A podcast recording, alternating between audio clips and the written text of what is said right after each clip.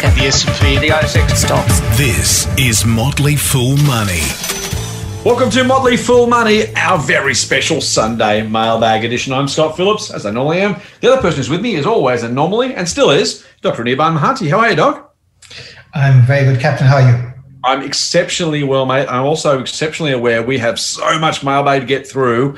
Uh, we might even have to, I don't know what we're going to do. We'll find a solution, but we might as well get straight into it, mate, rather than me talking about other stuff frankly, because last time we spoke was only about 10 minutes ago, even though it was about a day and a half difference for our listeners. So we can uh, pretty much get straight on with any, any further ado. Does that work for you? I think we'll yeah we'll keep it short and punchy. How's that?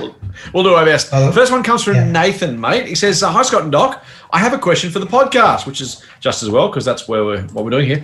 He says, uh, "I always love the pods. They keep me sane while working underground, digging out iron ore on stints away from home." That's pretty cool. Thank you, Nathan. I appreciate you listening to us, and I hope we're. Uh, I'm glad we're keeping you a little bit sane, mate. That's awesome. After, in air quotes, getting a better rate, well done.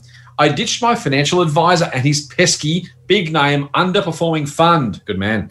And have gone the index 60% ETFs with 40% stocks. And this year alone, have invested over 70,000 bucks. Nice work towards my portfolio. I'm feeling confident with my decision, he says. My question is so, firstly, mate, well done. Um, not for everybody, but if it works for you, that's awesome. Taking control of your financial life, paying a bit less in fees, avoiding underperformance, they are really, really important things to do. Is my question is NASDAQ based Chinese tech stock, Baidu. If our listeners haven't heard of it, the Chinese Google is the is the easiest shortcut way to describe Baidu. Has been a hot topic the last few weeks. Recently, having ARK Invest in the US making a whoppy, whopping $80 million purchase where there is uh, uh, where they, their precious regular share buys were very, very minimal. So he's making the point they're making a big, a big, a big slice. After doing some reading, it seems they might be getting into some AI electric vehicles in the future. Obviously, the tech boom has well and truly jumped during COVID, but after looking at Baidu's performance, it seems this may be, a, may be lagging behind, and the rockets may have just been fueled for future takeoff. What are your thoughts on Baidu and its future? Good on you, Cobbers. Nathan. Cobbers, love it, Nathan. I hear that often enough. So, see you. Good, good question, mate. Baidu. Do you follow that company at all? Um, you know, like a long time back, I did. I haven't followed it recently, though. Although I've seen the same sort of thing. Um. ARK Invest, who invest in a lot of disruptive tech, have uh, I've noticed that that they've bought, uh, they've got a pretty substantial position, I think, nice. in uh, in Baidu.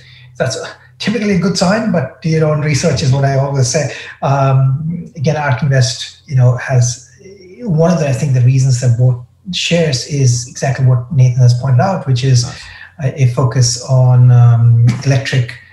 Um, it's it's more I think the focus on autonomy and what they're doing okay. there um, uh, for the Chinese market. So, so I think it's an interesting company, but I haven't followed it. I haven't followed it in a good little while. So I can't really give any other thing saying that, well, he's looking at the right places. So that's pretty good already. Your thoughts, mate, on um, you, you, tend to pay up for tech. We make this a long one, but just a quick addendum from me. Um, uh, would you would you be advising our listeners to be looking for the value play in the tech space? You know, Baidu hasn't been caught up with the rest of the tech stocks. Maybe it's the value play amongst them, or would you be buying if you're looking for autonomy or self driving or AI? Would you be looking for the proven leaders in the field? Yes, you're paying up. Yes, the shares have jumped, but there might be better opportunities there. Do you have a, a sense of which way you might lean? Not about Baidu particularly if you don't feel confident enough to have a view, but just that kind of idea of do you look for the one left behind, or do you do you jump on the one at the front and, and kind of hold your nose as you pay a high price? Well, I mean, I, I would, I was not going to characterize Baidu as having been left behind. I mean, okay. there was a long time where um, there was a good, I think maybe two, three, maybe even four year period where Baidu shares basically went nowhere because the results were, I think, uh, meddling along. Uh, the shares have actually, I think, been on a on a tear for the last maybe year or so. So um, I, I, don't know whether Baidu is left behind in that sense. Hmm. Um, okay.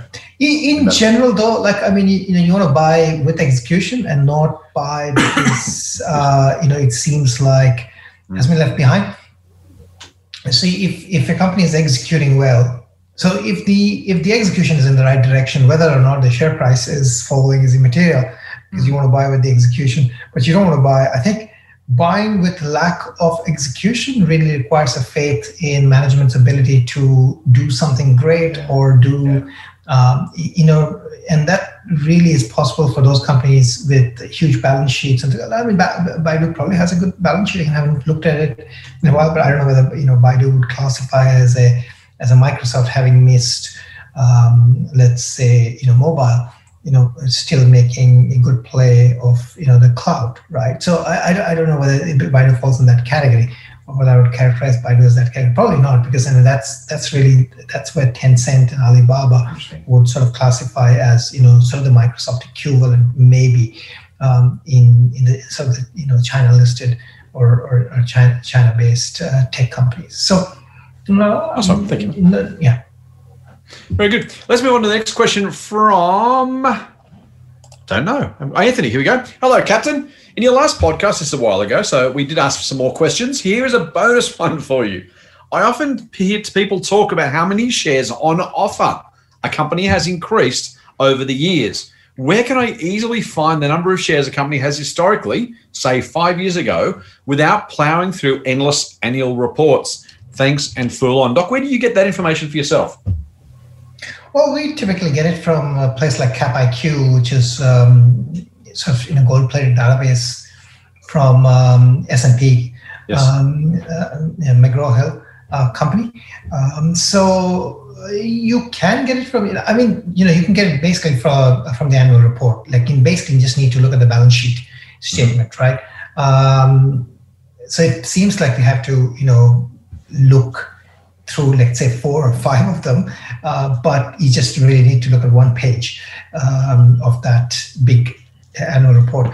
Otherwise, I mean, a lot of the brokers would carry this information. Again, yeah. you know, most of the time it seems to be correct because they would have sourced it from, you know, either Reuters or uh, Reuters Financials or from, you know, or, or I think I think it's called Thomson Reuters or the, from Morningstar. So they would have another data provider who typically is, you know, in the financial um, markets space who's providing the data. So a lot of the brokers might have that information as well.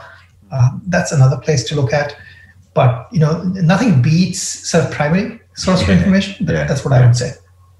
Nice, like that, mate. Yep, I, I, actually get mine as a primary source, actually from my CommSec account, frankly, because it's quicker to get there than, than Capital IQ. So, a, it, but on a trust but verified basis, as you rightly say, mate, the information does come from other data providers, by the way, like Capital IQ. So, even um, you know, even checking Capital IQ isn't the isn't the absolute source. The absolute source is the annual report. So, always go there, um, particularly if you're looking at that and you're, you're mindful of dilution. Uh, but it's a really, really quick guess check, whatever you want to call it. Um, really simple, easy way is just go to your broker's website, have a look there. Also, fair to say, um, you should expect certain companies have done it a certain way.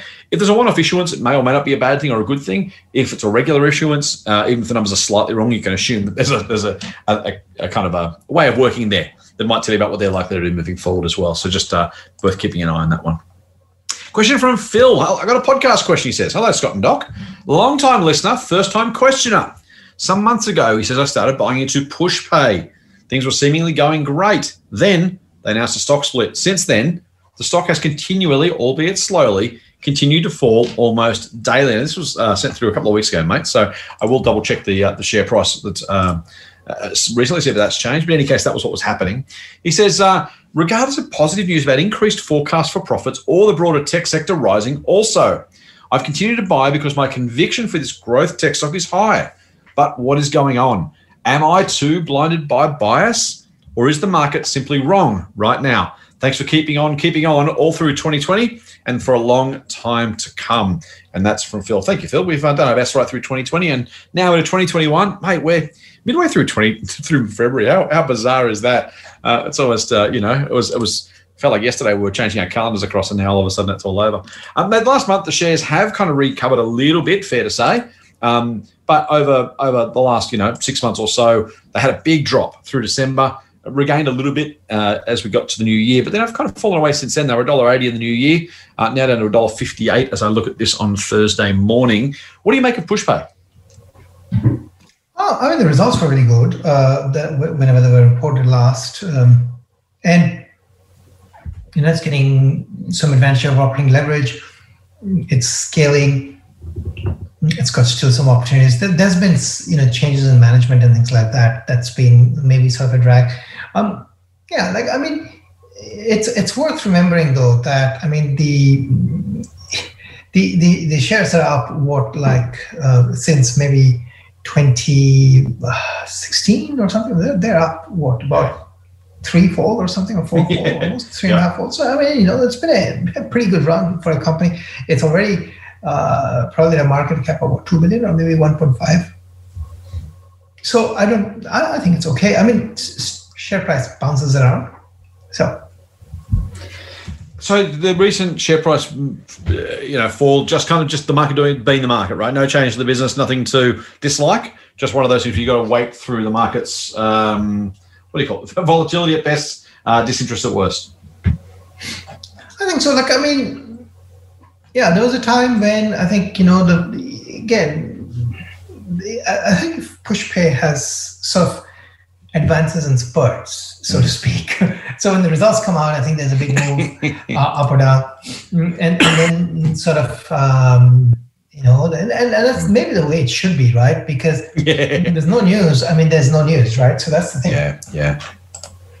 Nice one, thank you, sir. Uh, it was a fascinating look at the graph. It was, it fell from a dollar seventy down to forty three cents through November, most of December, then jumped back up again. It was uh, obviously in hindsight a, fantastic time to buy if you if you got those shares, but uh, but nothing other to, to worry about from the sounds of it. Let's get a question from Alec. Hey Scott, I was watching The Call today. That's a show I appear on, on Ausbiz, and noticed how high you were on Cochlear.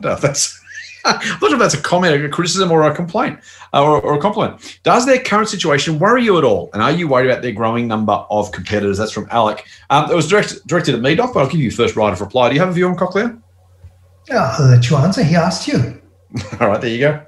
Um, Alec, I I think Cochlear is one of the better long-term compounders in on the Australian market. Not in terms of necessarily sheer pace of compound growth, uh, but I think Cochlear's market will continue to grow for decades. It is the preeminent name in the space. It is the technological leader. It is the company that most experts and professionals think is the best in the business. That's a really, really nice combination of factors. So I like Cochlear for the long term. Uh, the other thing, too, by the way, is once you've got a Cochlear implant, um, literally buy Cochlear, you are a customer for life almost by definition. It is not without risk. Um, the chance that they have genetic treatments or improved or disruptive technological ones are ever present. Um, no stock is ever a bottom draw. Forget about it. Don't ever look at it again. Investment. Uh, Cochlear, I think, is one of the you know it's, it's, it's towards the bottom draw end of the of the of the market for me. Um, but I but I think you know nothing is nothing is ignored. So am I worried? No. Am I mindful? Yes, always. Um, I never have absolute faith in any company I buy. I have I have hopes and expectations, and and then I keep an eye on them as they as they continue to do their thing. Uh, I don't own the shares, though. By the way, they are a recommendation of ours at Share Advisor. Uh, have been for a while. We've done pretty well on them thus far. I think they'll continue to be a, a great investment. The numbers do move around all over the place because the Chinese contracts are done on annual bases. You either get them or you don't, and that can meaningfully change the reported number of units that cochlear implants.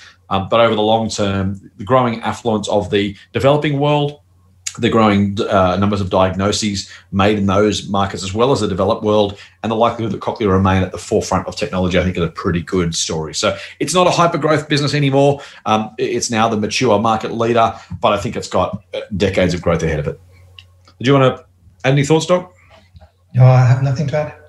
Let's go from oh, we're getting through this in a red knots. This is awesome. Cameron, hi guys, love the pod. Oh, another one for me, Doc. Sorry, mate. love the pod. And a quick question: Should you decide to run another special mailbag episode, what do you know, Cameron? What are your what are your odds, mate? You've picked it beautifully. We happen to be running a special mailbag episode this Sunday. As a member of both your services and doing some due diligence, I've had a peek at your personal holdings. Now, our personal holdings are available on the Motley Fool's website. Um, the best way to get to mine without reading out the full URL, mine's linked on Twitter, Doc. Is yours linked on Twitter as well? Uh, yes, I think so. There you go. So if you want to find our personal holdings, they are always as part of our employment and frankly good practice. We do disclose our personal holdings uh, on our Motley Fool profiles. They are linked on our Twitter pages. I'll give those Twitter handles in a minute. But just to clear that up so that you, if you're listening, understand what Cameron's talking about. He says, Scott, I note you still hold a stock that you recommended your share advisor members sell in August. What gives? I still hold it for the dividend and as ballast in my portfolio. What's your excuse? I'm going to assume it was done at least with half a smile the way he phrased that. Uh, he says in brackets, FYI, it's Telstra. Up to you whether you disclose it or not. Appreciate that, Cameron. I will disclose it because it's only fair and I think it adds some value to the conversation. Cheers, Cameron. And Doc, as we spoke about, I think maybe a week or two ago, This is one company that uh, I had uh, recommended in a couple of our different services, most notably here, Share Advisor. Uh, and Motley Fool Extreme, uh, sorry, Extreme, geez, not, not quite, that's yours. Motley Fool Everlasting Income, I've got it on the brain. Uh, in Everlasting Income, uh, it remains a recommendation because we're investing there for income first uh, and for total return second. At Share Advisor, we're investing for total return. And my view and the view of the team at Share Advisor is we didn't expect it to be a market beater for total return over the foreseeable future. And so our job at Share Advisor is to sell those that we no longer have conviction in and to hold or add those we do have conviction in for a total return. In other words, versus the market, we don't think Telstra is likely to be a winner. But for income seeking investors who want a was it four and a half, five percent income dividend yield plus franking credits, that's a really, really attractive way to play it. Now, that means that for the right reasons, I have two different views in two different services our trading rules, though, as staff, our staff trading rules preclude me from acting against one of my recommendations, any of my recommendations. And so, while if I owned it, it in, if I owned Telstra and Share Advisor would sell it, if we didn't own it anywhere else, I would be free to sell it. I'm precluded from doing so because it's still a buy up to our portfolio allocation at everlasting income. Now, for full disclosure, I could also specifically request permission from our compliance team. Um, I'm the compliance manager of Australia, as it turns out, so I'd have to request it from our US legal team. Uh, Martha, who does a wonderful job for us there, would either approve or deny, uh, reject that request. Uh, for my purposes, I, would rather hold those shares in keeping with our, our stated policy, the, the spirit of the policy. Um, it's not a burden for me to do so. Could I invest that money better somewhere else? Probably, yeah. Um, but on balance, I'm happy to own it. So that, that's the that's the very very full answer. Doctor, did I miss anything in terms of structure or um, or process? Anything you want to add to clarify? No, I think that's correct. Beautiful. I hope this is answer. question for you. It is. Thank goodness. All right. Hi, Scott and Doc. A question from the pod from a subscriber, SA and EO. Excellent. This is from Simon, by the way. Uh, a pre IP. Uh, thanks for answering a couple of previous questions. A pre IPO business is advertising on social media and is taking applications pre IPO. Now, IPO is an initial public offering. For full disclosure, let's let's define our terms. Uh, initial public offering is the way companies raise money and list themselves on the ASX. It is an initial offering because once it does its initial offering, it's then on the market. Uh, so, it's a first public offering is the way you get onto the ASX. You can do further capital raising, often called secondary public offerings, but the initial one is the one that gets you listed. So that's what this is. So they're looking for money pre-IPO. They're looking for investors to invest in that business before its planned share market listing. All right, that's the detail. Simo goes on. They claim to be a SaaS company offering digital and remote work solutions. My natural cynicism makes me question why this supposedly amazing opportunity is available to anybody on social media as opposed to the usual closed shop pre IPO approach. Should retail shareholders bother looking further into this kind of pre-IPO. Now, we're not going to have a view on the company. He didn't name the company, which is fine. And even if he did, I don't know that we necessarily want to make a point of addressing it. Um, largely because the information will be asymmetrical. We don't know everything about it, and uh, it'd be inappropriate for us to give a view. And if we're going to make arbitrary, sweeping statements that may get us in trouble, I'd rather do so without naming a company, so we don't have any legal issues. but uh, Doc, if you saw a pre-IPO ad on social media, what would you do? Um. Well if I'm interested, I'll look at the prospectus and try to understand what's going on at, at you know in terms of you know what, what the revenues are, uh, what the growth looks like, you know, et cetera, et cetera. Like I mean, you know, you can do if there's a prospectus, one can do um, due diligence. But yeah, I mean, it. I mean, it, it's um, yeah. If it's of interest, then worthwhile doing the due diligence is what I would say. Yeah, I I would so I think you, your your cynicism is absolutely right, Simon. In my view, you're absolutely right to be cynical because if this was a slam dunk idea that someone else could throw their money at before you get a chance, they would have done. Um, very few companies will actively and deliberately prefer to try and raise money from people on social media rather than get an investment bank to throw them a few billion dollars and, and be done with it. So I would be equally cynical or skeptical. There are circumstances where, and Google's a great example, Doc. I'm sure there's others. I own Google shares. I don't mean to be biased. I certainly didn't buy with the IPO, where Google did a really good thing. Were really super shareholder friendly when it came to the IPO. They they booked they they built their uh, their share their pre IPO price based on the aggregate demand. There was no shenanigans from investment banks looking to serve different masters, um, and others who list on other platforms are doing so because they're trying to do the right thing. So it's not out of the realms of possibility that a company just doesn't want to do, pay investment bankers stupid amounts of money to play the game. They'd rather have individual shareholders. Um, I've seen um, there's a brewery out there trying to raise money uh, on social media at one point. There's there's been others out around. Um, so look, it, first thing, nothing is ever 100% anything either or. I would be super skeptical, at least, of the idea before you do your due diligence, as stocks. said. Once you do that, you get a better sense of it. But remember, of course, if it's pre IPO, they probably don't have to disclose the same amount of information as they would in an IPO listing. That gives them the ability, if they choose, to only show you some information that might put you at a disadvantage. Um, and again, if no one else wants the money, they're offering it to you. Very, very much worth asking why, um, and and treat it accordingly when it comes to the level of risk in that sort of potential investment. All right, let's move on, mate, to a question from James. Hey, Scott, love the pod. I've got a question for the mailbag. Excellent. Here we go. I know in previous Shooting Stars picks, Doc had both companies Livongo, I think it's pronounced pronounced, and Teladoc. Livongo has now been merged into Teladoc, and Livongo shares have been converted. First thing, mate, before I keep going, am I pronouncing that correctly? Because if I'm not, mm-hmm. I'm, I'm repeat. Okay, good. if I was screwing up over and over again, I was going to uh, have to stop. All right, uh, it's now been merged into Teladoc, uh, and the Livongo shares have been converted. My question is what is the shareholder tax implications of this? Does a merger like this create a capital gains tax event? Now, I will say on your behalf, Doc, we are not tax advisors. Please don't trust us for tax advice. Go and see your financial advisor. Um, there are circumstances, Doc, in which these sort of mergers don't create capital gains implications. Sometimes they do. Do you happen to know in this circumstance how this merger was done? I think this is just a, so. There are a couple of things here. Uh, my understanding is uh, actually there was a there was a portion I believe paid out in cash, and a portion paid out in Teladoc's scrip. So um, uh, I think basically the scrip is effective in exchange.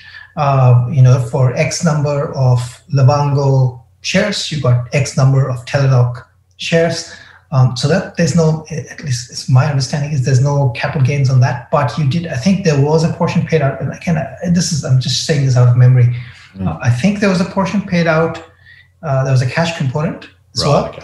Um, and I don't know how actually that's that's actually a tricky question. So how yeah. what uh, how do you actually tax the tax component, the, the cash component? Because um, I guess there's some sort of proportionate. You'd have to figure out what proportion of the shares correspond to that uh, cash, what proportion actually got right. transferred right. into another asset um, yeah, it's a tricky one.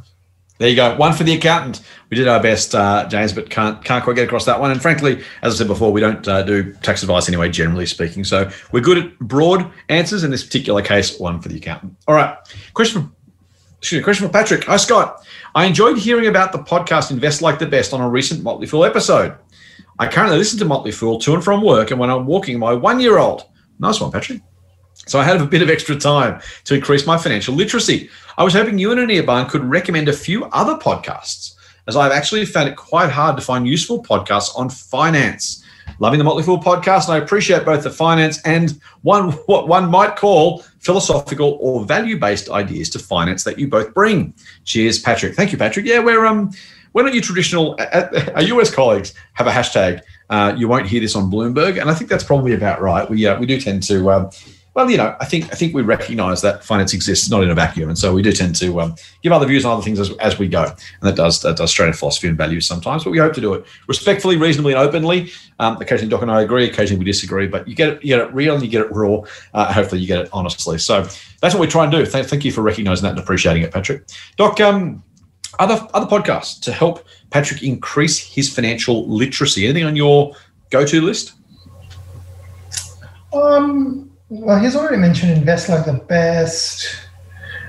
Um, well, I mean, I could recommend a bunch of other, like, you know, the Motley Fool has a bunch of other podcasts that he could he could look.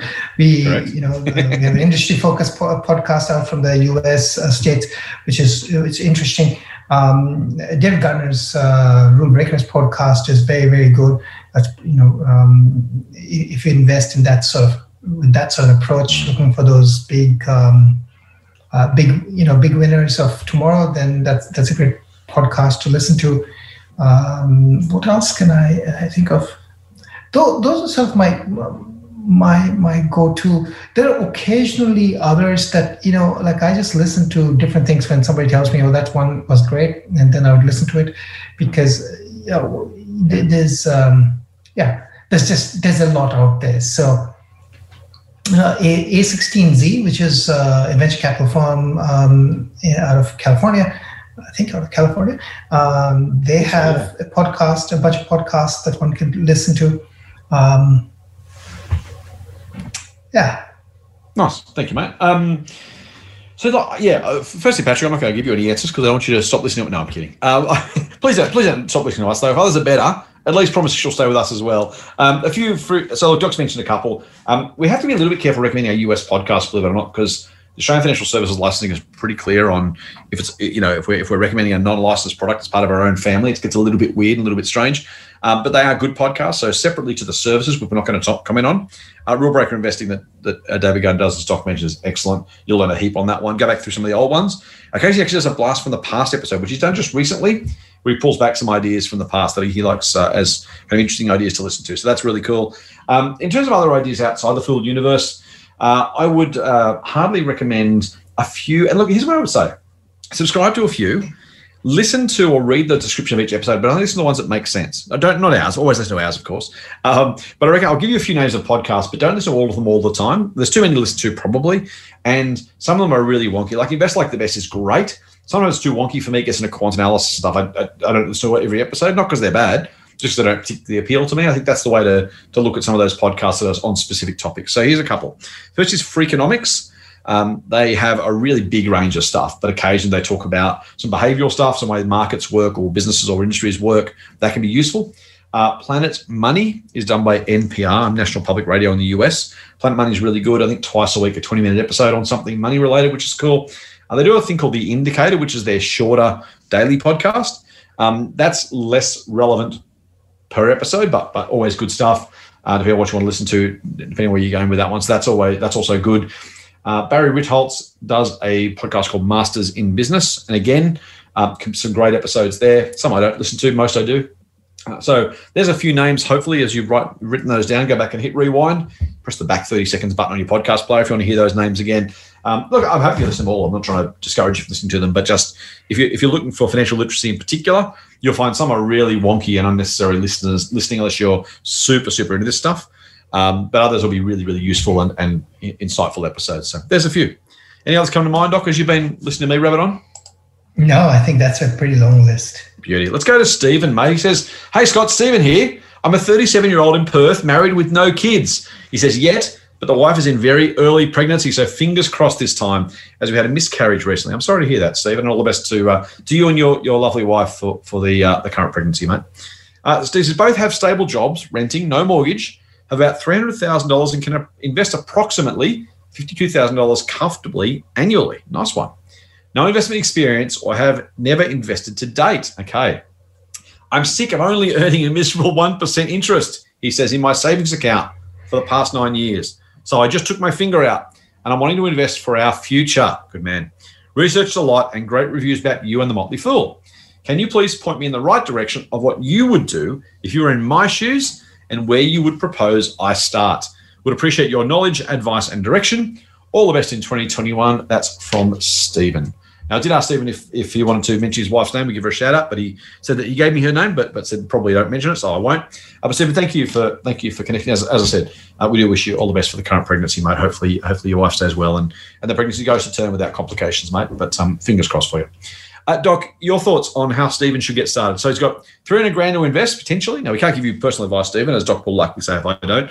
Um, and you can add about 50 grand a year. So that's a pretty good number to start with and a pretty good way to add up. If you start to kind of do those numbers out into the future, that gets pretty big pretty quick, which is awesome. How would you say Stephen should get started, mate? Well, I would think about putting a portion into um, some ETFs and and then portion into uh, some individual companies, and uh, you know I would, I would do this slowly over a period of time because again actually you don't want to be starting and then see you know the volatility can be very scary. Mm. so so so that would be my basic suggestion. And then of course you need to research some companies. You need maybe some ideas of where you're going to invest them. So you have to find you know some trusted sources for you know, research ideas and where you can invest essentially for the long term. So that, that's sort of a rough um, approach I would take, and I, I, I, definitely for someone who's new, suggest that you know you want to put a good chunk, potentially at least early on, into index funds, mm. just to you know take out some of the decision making um, hurdles and and and and and just get a diversi- diversification right off the bat. I like that, mate. I think that's a really, really smart way to start. Uh, Stephen, I would say don't rush into it.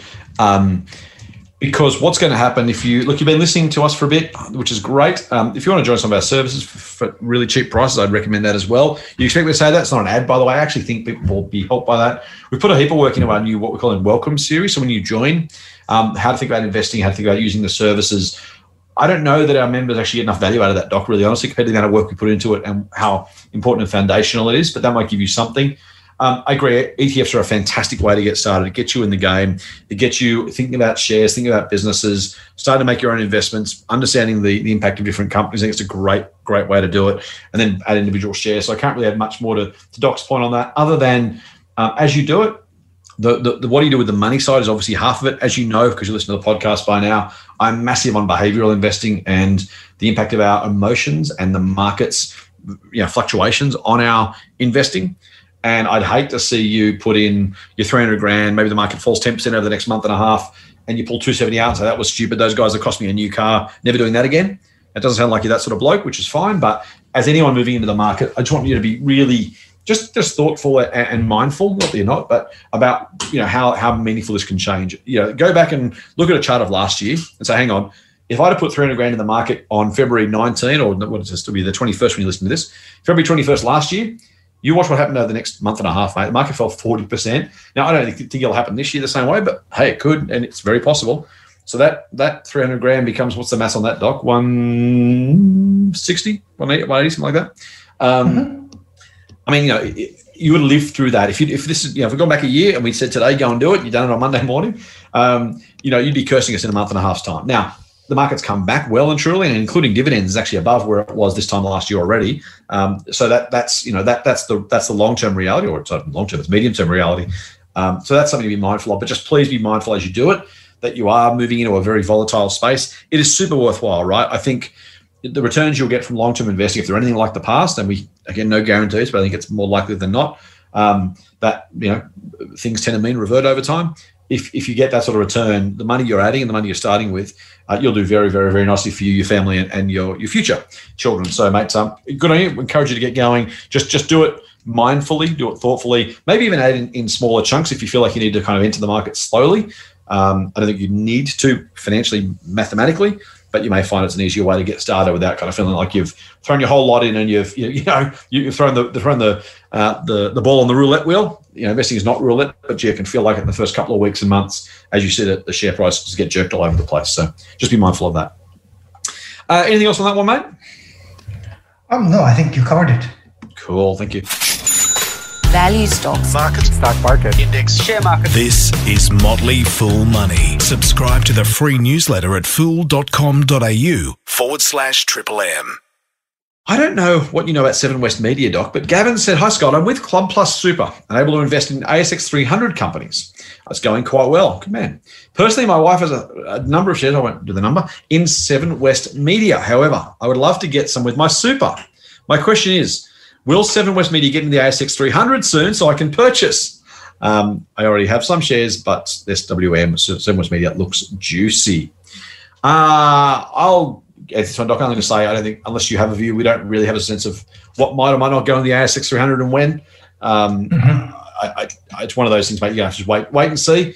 Um, frankly, uh, I think maybe after the last couple of days, the extra profit for media companies might well see them get big enough to get back into some of the indices after Google has to hand over you know, millions of dollars in cash to uh, to keep distributing their, their, their, media. We won't go back into that conversation.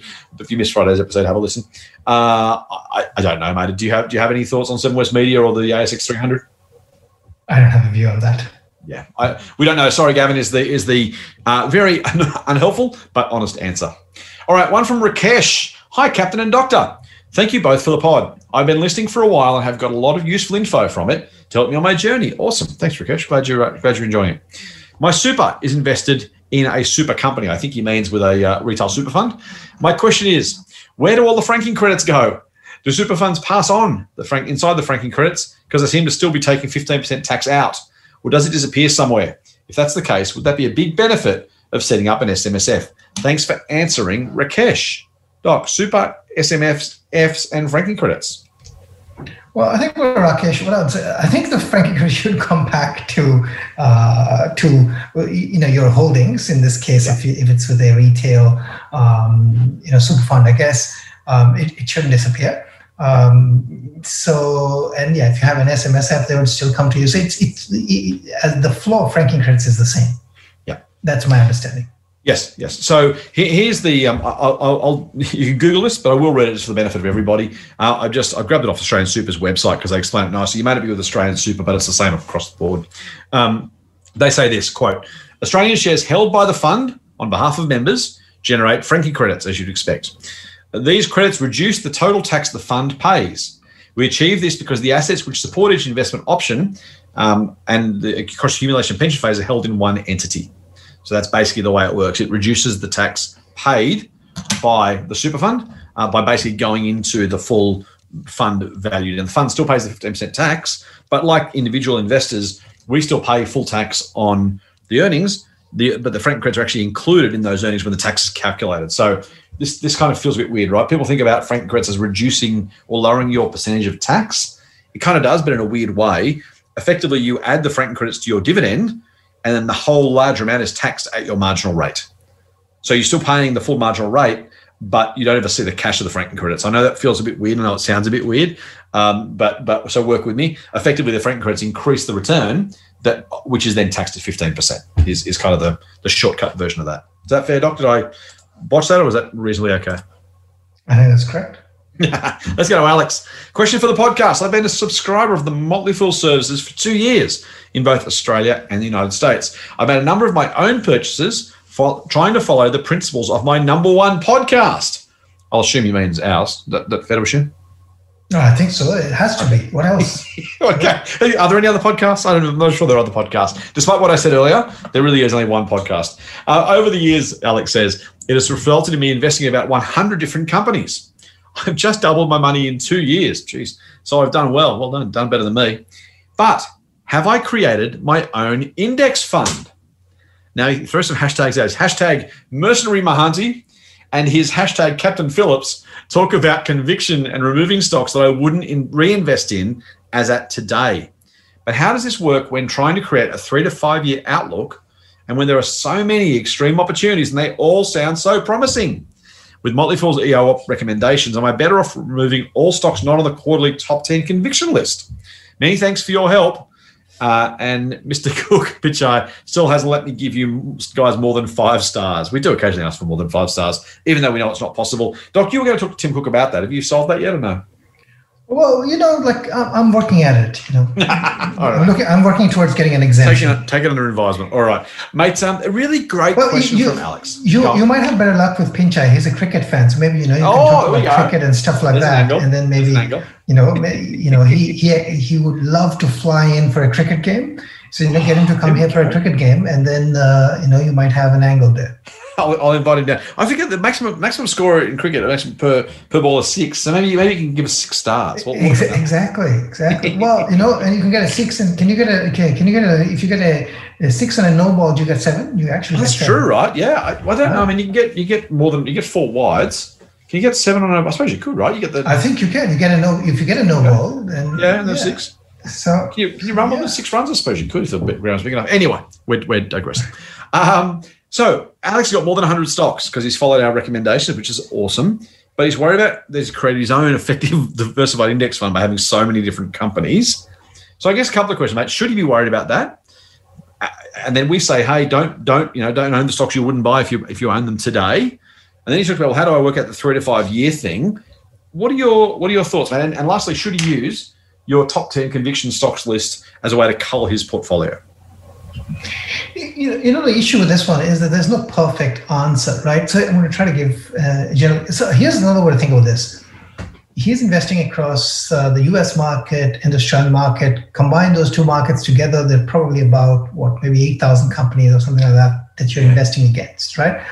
Um, if you look at the popular benchmarks, that you know, if you look at the ASX 300 here, that's 300 companies. If you look at the S&P 500, that's 500 companies. Yeah. Effectively, across the two markets, there are 800 companies. You're investing in 100, right? So effectively, it's a much smaller pie of the of the of the big ocean in that sense, right? So I mean, well, 100 seems a lot. It's actually not a lot when you compare that with respect to, mm. I guess, the entire ocean. That's that's number one. Number two is if you had decided to buy an world all world index, you'd land up with like 2,000 companies in it, right? I mean, mm. if you in the, similarly, if you bought the Nasdaq 100, I guess you'd have 100 companies. So or the S&P 500, you'd have 500 companies, right, with different allocations. So it, it, yes, 100 is high on the higher side, but it's it, it's not necessarily a problem. And I'll explain why it's not necessarily a problem. If you're doing this over time, so like you know, if you buy small slices of companies and you basically let sort of the you know companies that are doing well do their thing maybe you add to them. The companies that are not doing well you you know you just leave them around to just typically what would happen is the companies that are not doing well would become a smaller and smaller and smaller percentage of in terms of allocation of the portfolio and it become almost immaterial right? Mm, and the the companies that are doing well and to which you have added because they were doing well they would become a bigger portion of your portfolio. So it would still be the case i would think that in this 100 you know stock portfolio maybe you still get a skewed distribution where maybe 30% of the companies are actually generating 80% of the returns. And you know sometimes there's yin and yang right? You know one company is doing well maybe in another year another company is doing well. So there's those sort of phenomenon uh, that do happen. So it all unless unless somebody has an urge to add to of companies that are not working out because you know you're just trying to average down owning more companies as a starting point is not necessarily a problem. Um, right. Of course, if you have limited funds and you want to raise capital to buy something that you really like because you don't have additional funds, well, then you're probably looking to sell something. In which case, you would probably be looking to sell the you know your lowest conviction ideas. But typically, your lowest conviction ideas, if you followed like sort of the approach I have outlined, would also have very little funds. In, in other words, like selling them typically would not generate a lot of funds to put into another company. So, I mean, that, that's a typical way of uh, in which basically if you let time do its thing, you would find that things skew out towards, you know, you probably only need to pay attention to the top 20 of the company. Maybe you, you know, you could decide to get rid of the bottom 20 in that case over time. So, so I think that's that part uh, there is no I, I, don't want to give an answer saying that you know 30 academically it is 30 and this like that. You know there have been times when i've had many companies in my portfolio there have been times when i've had less. It all depends and i think that's the right answer at least in my opinion. Then with respect to the conviction list okay so here's the thing. The the extreme opportunity scorecards keep keeps growing because we add new companies to the list, right? And, and of course, we have re-recommendations, but we add new companies to the list and we are slow to sell generally, unless the thesis is going bust completely or the, uh, the you know the, the company has a chance of going bust. We are reluctant to sell because again we realize that small companies have a lot of volatility and there might be years where they're patchy, um, and they might still come back and do good things, right? Um, so the list of conviction ideas really is a reflection of which uh, of the companies that we have recommended, which of the stocks we have recommended are doing well and are generally relatively priced to to to deliver. In a sense that they're doing well but they're not priced you know um, to the moon. So so that's how we pick that list. But something might have just you know we might have had a company on our list uh, in, you know you know a quarterback yeah. right so you know the, the last list had it and we just dropped it this time because you know things are not really working out that well. But that doesn't mean that the company has become a sell, right? Well, so something else has certainly knocked it out because it's even doing even better, right? That last year's number yeah, number ten yeah. might be this quarter's number eleven. Just because there's a new number ten doesn't mean that you necessarily hate the stock all of a sudden. Exactly. Yeah. So we provide this list as it's it's basically like a best buys now, except that it's like a best buys now at that time of like 10 companies because we have just refreshed that list. Uh, and in, fact, if we, we tend to do it with the best buys now release, which basically means at that point in time, we didn't have a Best Buys now. We just we just put these ten ideas out. Mm-hmm. Um, so, like, I mean, I wouldn't use. I would use the list. I would suggest that the list is useful for addition. Like, say, that's a, it's a reminder that hey, here oh, are some right. ideas that you, you yeah, want to right. look at to top up or yeah. to start a position if you haven't started a position because we like them. I wouldn't use it as an exclusion Mm. So, uh, in my mind, exclusion really is when we issue a sell alert, or maybe even a, you know if we issue a hold alert because you know things that you know we want to watch, and you really need to raise capital to buy something else. Maybe you can you know. So I, I would say exclusion is more start with sells that we have sold uh, and sometimes we get ourselves wrong too, right? I mean, you, have famously talked about, for example, Domino's right? Mm. Um, that you know was probably a bad idea to sell, and sometimes that's mm. going to happen.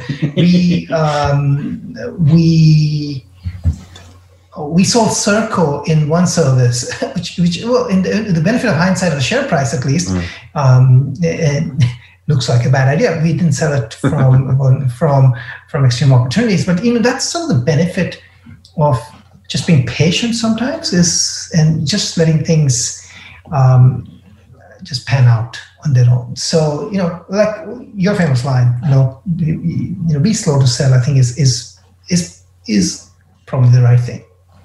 Nice, mate. That's a really comprehensive answer. I'm not going to talk about EO at all because it's your baby. Um, in terms of number of stocks, Alex, here's the thing: like you know, there's a decent chance you've got 100 companies that a small number of those are probably no longer worth holding in absolute or relative terms because law of averages law of averages, right? Um, that being said, if you'd have asked me, and looked, I spoke about Domino's on Friday, if you'd asked me on Share Advisor to nominate the five or 10 companies that I thought were going to give the maximum returns for our scorecard, I don't know I would have been right.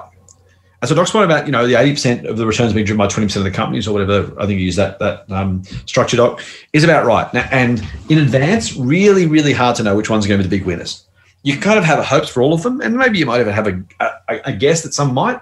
But if you ask me to pick the five stocks that were going to deliver the best returns when I picked them, I don't reckon I could have done it. So I'm a big fan of having a, a diverse portfolio. Um, as Doc's already mentioned, 100 out of you know X thousand is, is nothing, neither here nor there, so I wouldn't worry about it. And I definitely wouldn't try to find stocks to sell. Now, when I, my the one I will pick up on is my, my comment I make regularly about you know if you had your portfolio sold for you yesterday afternoon, or in this case Friday afternoon, you had to buy back Monday morning, would you buy back the same stocks? I still think it's a really useful conversation, but don't assume that you can only buy 50 of those 100 or 20 of those 100. You can buy the whole 100 if you want to, and you shouldn't avoid doing it just because you have 100. Um, it can be difficult to get your head around. It can be difficult to keep your eyes on. I get all that stuff.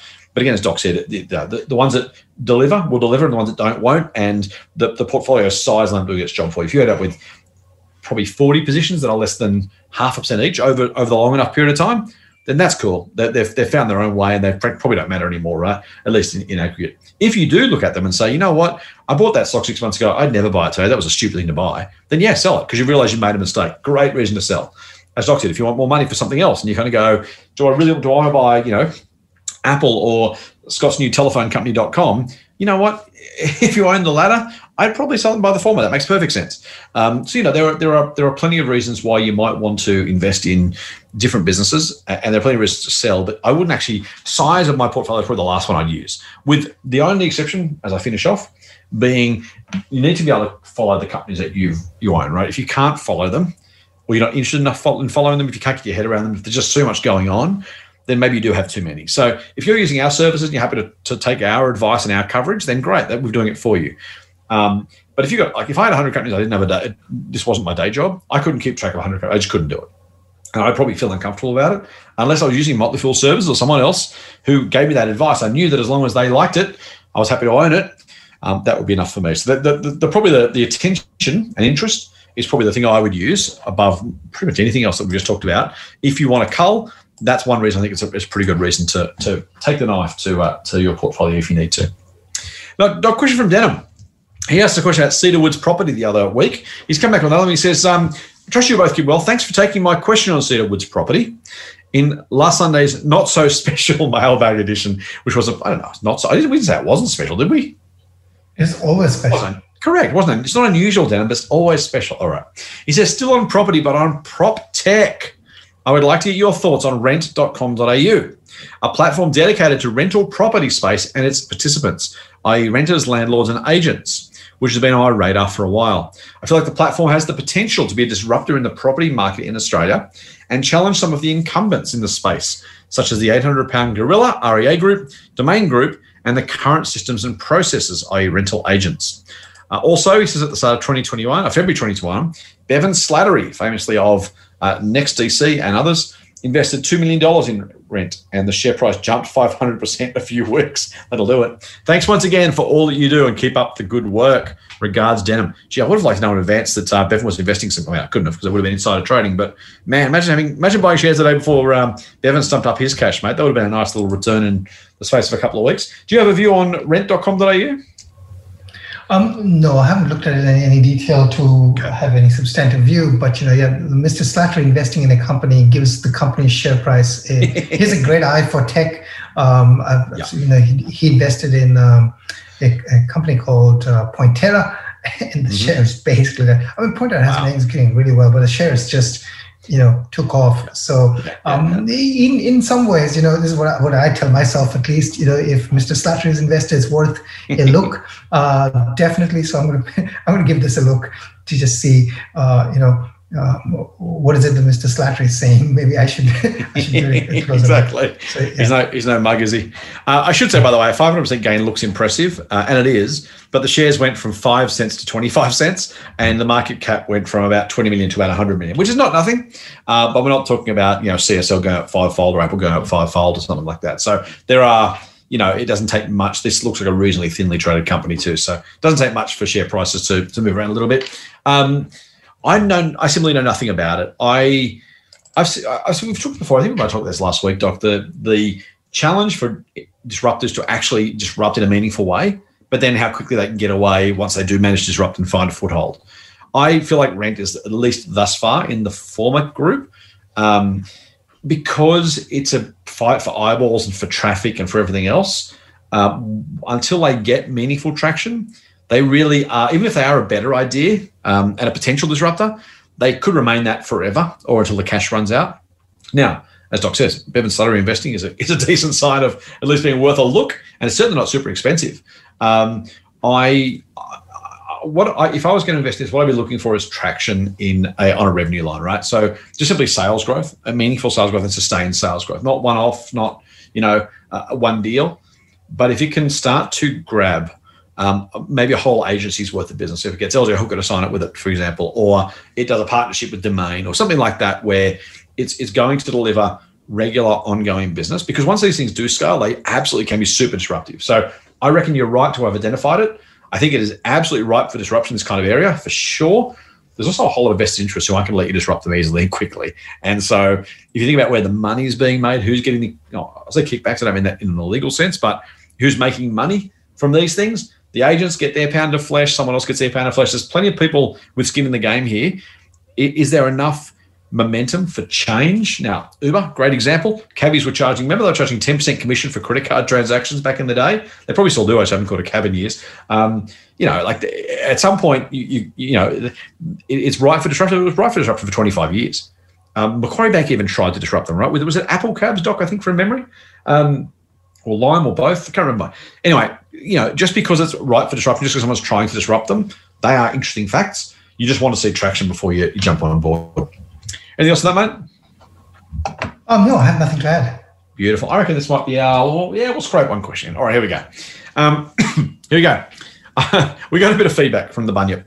Um, apparently, I haven't really listened to the episode, but apparently, uh, we got this got this point. Please pass on my thanks to Scott and Doc for answering my question on Sunday's podcast. However, could I please request a small correction for your listeners? Scott misread my email. Oh dear, and said that CMC is the stockbroker zero brokerage was for minimum lots of hundred thousand dollars instead of one thousand. A very big difference. As much as I love the idea of your listeners think of me as Mr. Old Moneybags, it might be best to correct that information, if only to be fair to CMC. So there you go. If I said there was a minimum lot of $100,000, my apologies. Um, apparently it was $1,000. I don't remember saying it, but I'm sure that's true. And frankly, I, I yeah, I'm so sure it's true. I'm never going to bother looking. I'm going to go checking. If I did misread it, I'm sure I did. It was for a thousand, not a hundred thousand dollars. So there we go. That gets that out of the way. Mate, um, one from Kyla. Hi, Scott and Doc. My name is Kyla. I'm an Aussie living in London a long-time listener of your podcast. Uh, oh dear. And a recent member of Extreme Opportunities. Sorry, Scott. Gee, thanks, Kyla. All right, here we go. Um, this is in, in keeping with the previous question we asked Doc. She says, I have a question for the pod regarding EO and Doc's high conviction list. Man, sounds like a good feature. I'll talk about that in a minute. Obviously, we can't buy all the shares on the list each month. So, how do you recommend we choose from your list?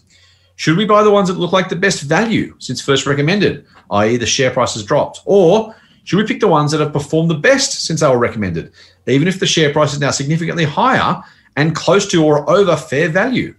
Your general advice on the podcast tends to be that winning stocks keep winning and not to miss them, but be careful to overpay for them. Yeah, this investing is hard, Kylie. You're right.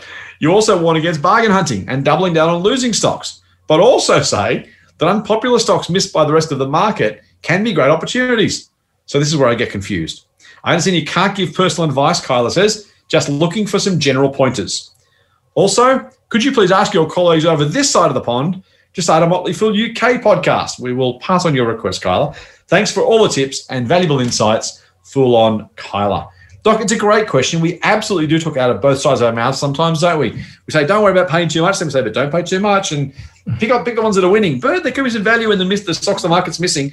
Um, and the problem is they're all true and they're all false. And it's kind of situation specific. But broadly, let's get back to the nub of Kyla, even though she's not a share advisor member for I don't know what reason, Kyla, I can't imagine what possible reason you could have for not being a share advisor member. I'm sure you'll correct that in due course. But in the meantime, Doc, how should she treat, excuse me, your monthly recommendations and your high conviction list when trying to work out what stocks to buy? Well, well, Kyla, first of all, uh, you know, um, I'm, I'm, delighted that you're on the extreme, uh, uh, extreme airplane or extreme train or whatever you want to call it. Oh, the extreme train, I like it. The extreme train.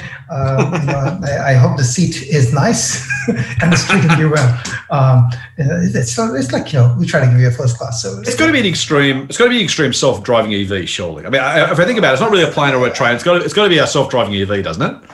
Well, she she, uh, she said she's in the UK, right? I mean, they've got fast trains. That's why I use train. Oh, okay, you know? okay, no, fair enough, fair enough. And and my, you know, from, from from when I've been to the UK, I found the traffic actually kind of moves slowly. Although on the on the M various M's that they've got M1s oh, and so on and so forth, I think yeah. it, stuff actually moves moves pretty quickly. so, um, but I thought train is a, is a good analogy uh, for her. Um, you know, uh, I used to love getting the train from uh, London's King's Cross to various parts that you know you used to travel to. Um, yes, so, yes. anyways, I have fond fond memories of uh, of traveling in the UK. Okay, so to answer her question,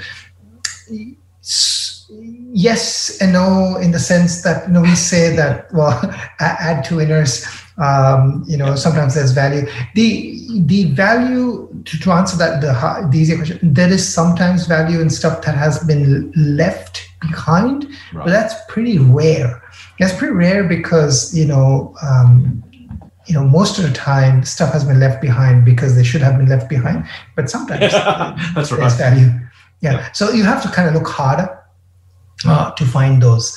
With respect to winners keep winning sort of what typically tends to happen is you know they're in disruptive areas they're winning uh, you know people and when they're small people don't kind of ignore them. When they're a little bit bigger people think other people are going to disrupt them.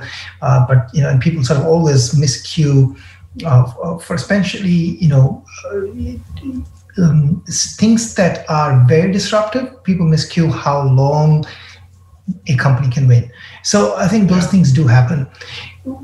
So again it's a very qualitative judgment which again you can make if you are sort of following a company over time. I think that is the edge really. It, it helps you understand a company and, and not everything is quantitative. Qualitative um, understanding is really really important. So you know and that comes with basically just experience with a company. With respect to our list though like our list is a list of 10 companies and, and they're actually never really kind of ranked like Right. It, it is a list of 10 companies we like. So you can do a number of things. You can, yes, you could, maybe if you can't buy all of them, buy the ones that fast, you know, seem um, relevant to you. I think you should build a portfolio based on what works for you because you know and i said that for you part is really important because that is what helps you deal with volatility. Because you know if you like a company because you have studied and i mean it's in our list we like it it's a buy for us.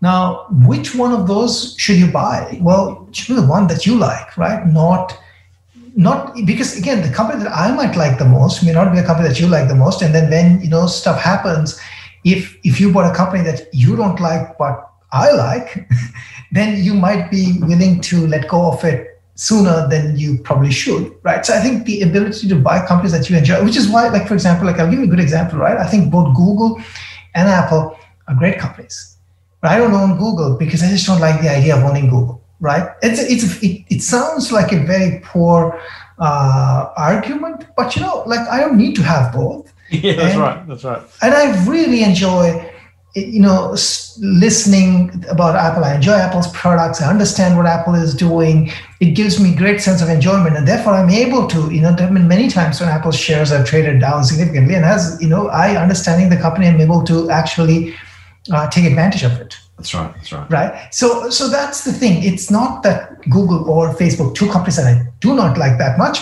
uh, but you know they could be value. And if you really, for example, happen to be an Instagram user and you really see value in it, and you see how Instagram is changing, for example, with, with things like shopping, and how Google is, cha- uh, Facebook is changing, for example, with Marketplace uh, that it has launched, that is an example of you know using your. So you know our ideas are are researched, they're vetted by us. We think they're good ideas, but I think you build your portfolio, build a portfolio that you like based on those ideas, right? Yeah, I'll never say to take our sell ideas, unless, of course, you do the research and you think we are wrong. Then, of course, by all means, we, we are always, you know, we can be wrong, we are wrong, we have been wrong, and we will be wrong again in the future.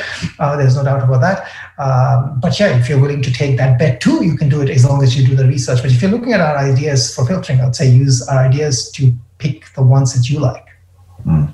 I like that, man. I think it's I think it's worth reminding. I think you know, Carly, you're right to ask the question, and you're right to highlight the the apparent um, uh, straight you know, hypocrisy or just just you know the the the, uh, the fact that sometimes we're giving advice which is directly contradictory. I think what's really important is that what we're trying to make the point, I think broadly, is don't take any of these things arbitrarily there have been like take take GameStop, right? The GameStop share price kept going up and up and up and up and up, and we've talked about that well and truly enough. We're not saying no one, none of us are saying buy it because it's going up. And frankly, just because it's coming down, we're not saying buy it because it's falling. because it was, you know, it, it was just simple. Now that's a very extreme example, of course, not to not to intend on the pun. Um, but that's a very that's a very specific circumstance. There are some cases where, and we, we talked about Pushpay a little bit earlier. Was it earlier today, Doc, or was that um, on Friday? I can't remember now. It was today. Um, the the fact that the share the shares fell from $1.70 to 40 cents, then back to $1.70. Now, you know, hindsight's obviously 2020, but that would have been a great time to buy at 40 cents, even though the share price had fallen. Equally, there are prices of companies. What's a what's a nice Woolies, right? At at 25 times earnings, or Commonwealth Bank at 25 times earnings. You know, winners keep on winning, yeah, but we're talking about the businesses, not the share prices here. So it's really, really, really important. If you've got a great business growing quickly, don't worry about overpaying. But if you've got a great business growing quickly that's cheap, that's also great. You know, so we're sort of I, I know it feels weird. I know it feels hard to kind of get your head around as a, a simple rule of thumb because there just isn't one. I had someone uh, message me on Twitter the other day saying, you know, um, how do I know when a stock's undervalued? I like this stock; and it keeps going down. What's going on? I was like there is no there is no magic answer because if there was, everyone would already know it and investors couldn't beat the market by buying stocks. That that would be exactly the problem. So in both cases, don't buy stuff just because it's cheap. Don't buy stuff just because it's going up, but don't avoid them on the same basis either. Make sure you're paying at a good price for the future of the business. And that's probably what we don't say enough, Doc. We talk about a lot, but we talk about, you know, winners keep on winning. We're expecting them to keep winning into the future. So, you know, if that's true, go and buy the shares. If we're talking about a business like Telstra, there's probably a good price to buy it and a good price to sell it. And so it kind of depends on the company we're talking about and what its future looks like. Telstra's not going to be able, you know, not going to grow at double digit rates for the rest of its rest of its, my life. Um, it, you know, there's, there's, a maximum price you want to pay for that. Take a different business, a, a, Tesla that Doc loves.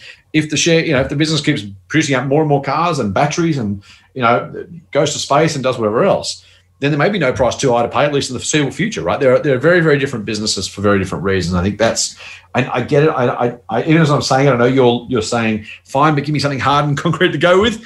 I just can't, Kyla. I would love to. I really would, but I just, I just can't. And that's, that's just the reality of it. But hopefully our context is giving you some sense of how we think about going about it. Is that, does that do a reasonable job, Doctor? Anything else you want to add? I think so. All right. Let's uh, let's finish this one up, mate, with a couple of things. The first is, like Kyla, Kyla's a very discerning young woman. She knows what she's doing. She knows where the best places are to get her investment advice. She's decided I don't know why she's not joining SA. That's a whole different conversation. We'll have another day, Kyla, you and I. But she's decided to join Doc and Kevin at Motley Fool Extreme Opportunities. And I think you probably should too. You can go to fool.com.au forward slash EO podcast for what I'm going to call, mate, the, the, the, I think, in my humble opinion, this is opinion only, the very best value investment service in the country. I won't say in the world because that's going to get me in trouble with whole lot of financial regulators. In the country, uh, the price you're paying for EO dramatically undervalues it, in my view. The returns you potentially could get are many, many multiples. Now, past performance is no guarantee. We're not going to make any promises at all. And there will be times when all of our services underperform. So keep all of that in mind. But Motley Fool Extreme Opportunities, I think, is a wonderful way to get access to some of the smartest blokes I know and their stock recommendations. So that's fool.com.au forward slash EO podcast. Write that down, type it into your browser Put it in Bing if you have to, although Bing might give you, don't, don't use Bing, just use, use a browser, right, Doc? No comment. Use Bing. uh, and jump on Motley Fool Extreme Opportunities. Speaking of which, if you want to get in touch with us, and we think you should, um, we are currently uh, out. I'm not sure. I was going to give our Facebook page, mate, but uh, at least at least at the time of recording, it turns out Facebook has decided that we're a news agency. We probably are, I suppose. So you probably can't get too much from us on Facebook on our corporate page. You can, though, at the moment at least as long as no one from Facebook's listening, go to my page, which is Scott Phillips Money. I won't be posting any news links there because I'm not allowed to anymore, seeing Facebook have made their changes, though, again, by the time to who knows what's changed in the meantime. So if you're on Facebook, you can get me at Scott Phillips Money. You can follow our page at the Motley Fool Australia, but uh, bear in not allowed to post anything right now, so it may be, you, you, we'll, we'll, let you know if and when that changes. But you can still jump on some of our other pages. You can go to Twitter where you can get Anirban Mahanti which is at Anirban Mahanti. That's where Doc is exclusively via Twitter. Jump on there. At TMF Scott P is my handle, and at the Motley Fool AU is our corporate page. You can uh, send us messages, chat with us, follow us. Um, all that kind of good stuff works really nicely on Twitter. Instagram, I haven't checked. Is Instagram impacted by the Facebook news, Doc? Do we know? Well, it should be. Like, research? I mean, right now, as I'm reading, um, we'd love to know Oh, I don't know about that, but state and hospital pages are gone from Facebook. There you go. Yes, it's, uh, it's the Facebook have completely meshed up. I'll be fixed by the time people listen to this, but man, I'll tell you what, if you're looking for public sympathy, some of the stuff they've they've blocked is bizarre. So they've just completely screwed it up. They had so much time to get this right, they managed to mess it up. Anyway, uh, if we're still on Instagram, you can get us at the Motley Fool AU. Assuming I haven't been personally banned, I don't think that's likely, but you never know. You can get me on Instagram at TMF Scott P. Uh, that wraps up all the different socials, but jump on Twitter's probably the easiest one. It's one we're on more and we're um, it's, it's, more interactive, it's more fun. So jump on Twitter if you're not on Twitter already. Really cool place to get some news. It can be a bit, you know, social media's got its downsides and its dark underbellies, but I quite like it. It's, it's a pretty good way to chat with each other, and I get lots of questions and comments from listeners. So jump on Twitter if you're not already. I think you'll find it's worth doing. Uh, and of course, maybe the only option left to us by the end of the weekend is to do it old fashioned way. And you can email us info at fool.com.au and our wonderful member services fools will make sure your questions make it through to us. All right, that wraps us up. Before we go, please do make sure you subscribe if you haven't already. If you're listening to this as a one off, please do us a favor go to your favorite podcast app and hit the subscribe button on Motley Fool Money. You can do it through iTunes, through your favorite Android podcast app, or through the Listener app the brand new replacement for Podcast One, Listener, L I S T N R. There's no E because we're cool and funky these days. And if you like what we're doing, please leave us a rating and a review if you wouldn't mind. Of course, tell your friends, skywrite it. Um, crop circles are good. I, you know what? I want, I want to see a Motley Fool crop circle. Is that too much to ask, Doc? Um, you can ask. Why not? Come on, someone out, someone out there's got to have a tractor and, and, and some spare time. So if you do have a, a photo of the Motley Fool logo in a in, in your in your crops somewhere, feel free to let us know. Send us, we'll, we'll share that one on, on whatever social media options are left to us by the end of the weekend. Hopefully, hopefully it's all of them, at least uh, maybe just Instagram and Twitter. We're not entirely sure. And of course, you can get a dose of foolishness straight to your inbox by going to fool.com.au forward slash triple M. Triple M. That does give you some marketing information as well for full disclosure. That's it for this week's Motley Fool Money. We'll be back next Friday with another dose of foolish insight. Fool on. Fool on. The Motley Fool and people appearing in this program may have positions in the companies mentioned. General advice only. Please speak to your financial professional to understand how it may pertain to your situation. Subscribe to the free newsletter at fool.com.au forward slash triple M. The Motley Fool operates under Financial Services Licence 400691.